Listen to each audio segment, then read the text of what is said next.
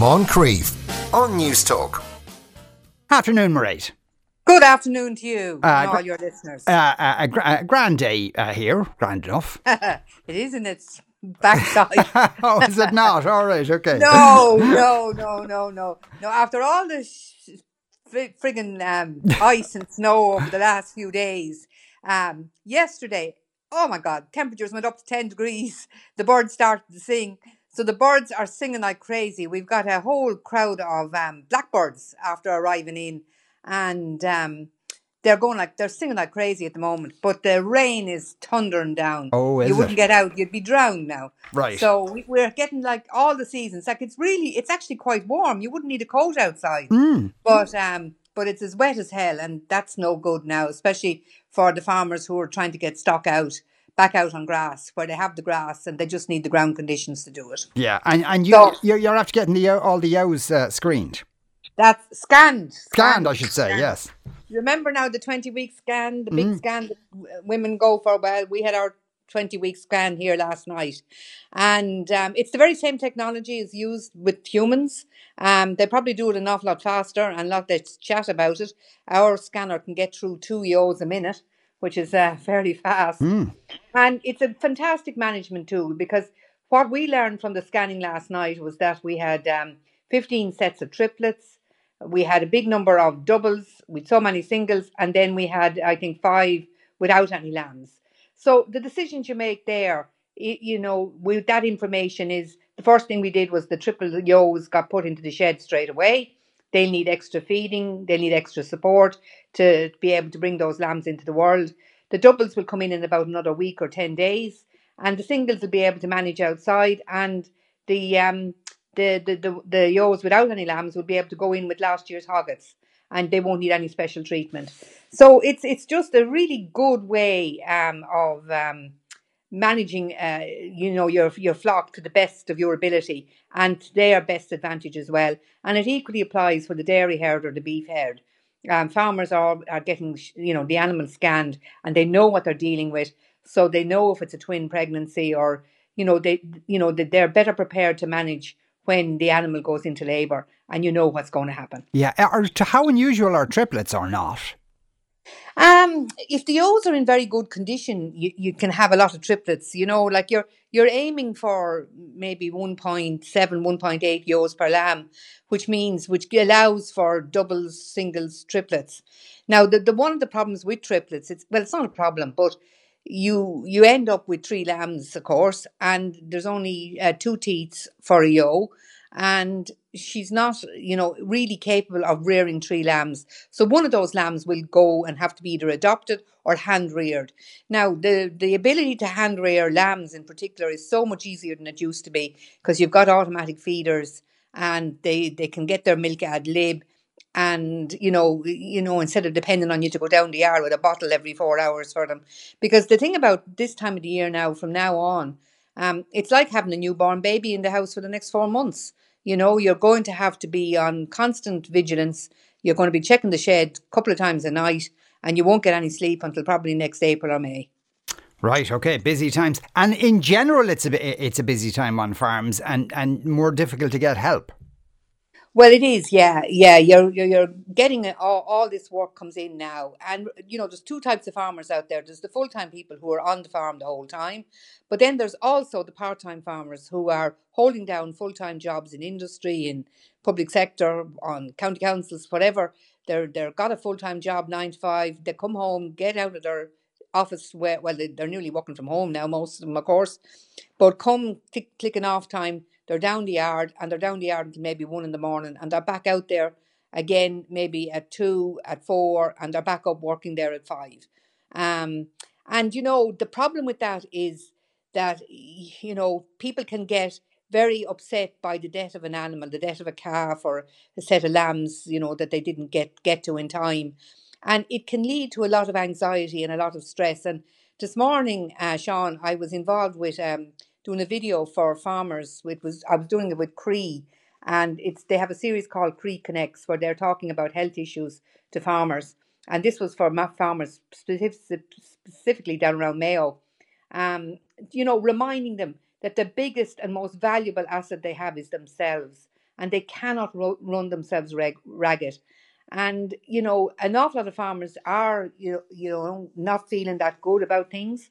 Um, a recent behaviour and, and um, attitude survey showed that you know they're very reluctant to talk to people if they're feeling a bit under the weather or under stress. Um, you know, say and just even on a figure on that, fifty-eight percent of the farmers in that report were under stress this year or last year rather versus 43% back in um, 2013. So it's a big increase. But basically, they're a lot less likely to talk about their stress and they're a lot less likely to recognize what stress is because they're basically browbeaten into believing that, um, you know, that they're hardy people and that they're big and strong and that they haven't got anything any bit of depression and they'd be afraid of what the neighbors say so there's still a stigma attached to that but mm-hmm. um you, you know it, it's very difficult. You know in, inside Newstalk there you run a show you've got to get your your numbers right um you're reporting up the line to a management team um and you know you can kind of swat it out together and you know analyze what went wrong what went right what to do more of less of. But when you're farming you're on your own most of the time. And if you make a wrong decision or if you're too tired and you're anxious and you're down and out and you're making the wrong decisions, you you're the one that's going to end up taking all of that responsibility and taking all of that stress and the book stops with you. And if you're not prepared to talk to your friends, only 5% said they'd be prepared to talk to counsellors versus 21% of the normal population. Hmm. If you can't talk to your friends or your family or a counsellor, where do you go to? So to to help get rid of that stigma attached to depression or mental illness on farms.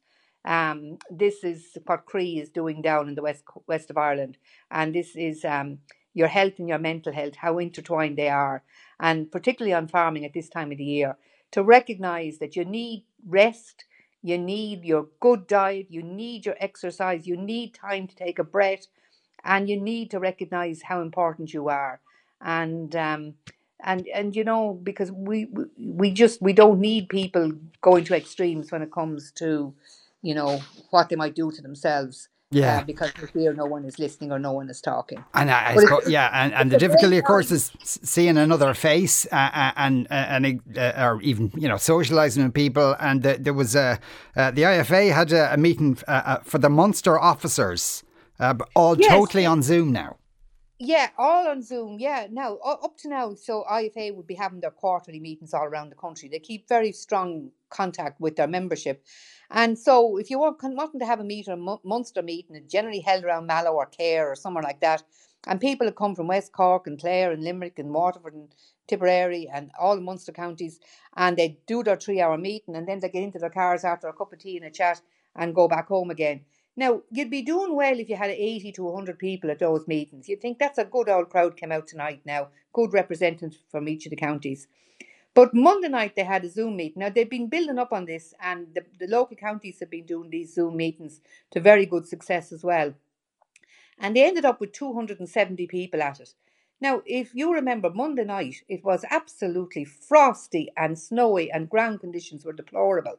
And that meeting would have probably been postponed, or very few people would have been attending it because they'd have been afraid of the roads going home. So, you know, in one respect, what the Zoom thing is, and an awful lot of people have had their broadband upgraded because they just weren't prepared to wait for the official broadband to come around the country. So they're able to sit in, they're able to get their cup of tea, sit in in the sitting room, put on a fire and listen to the thing and watch what's going on and maybe contribute.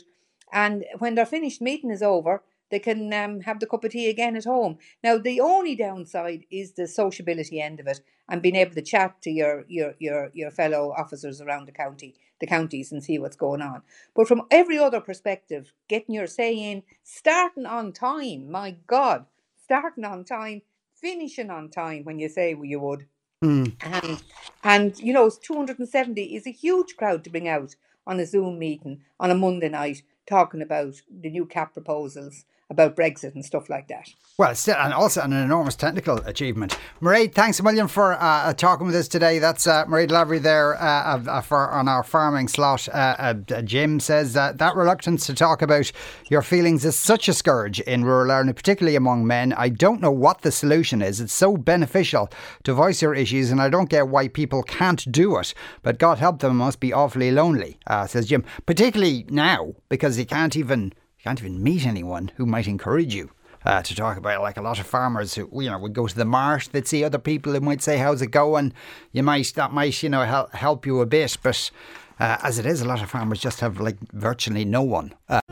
Moncrieff on Newstalk.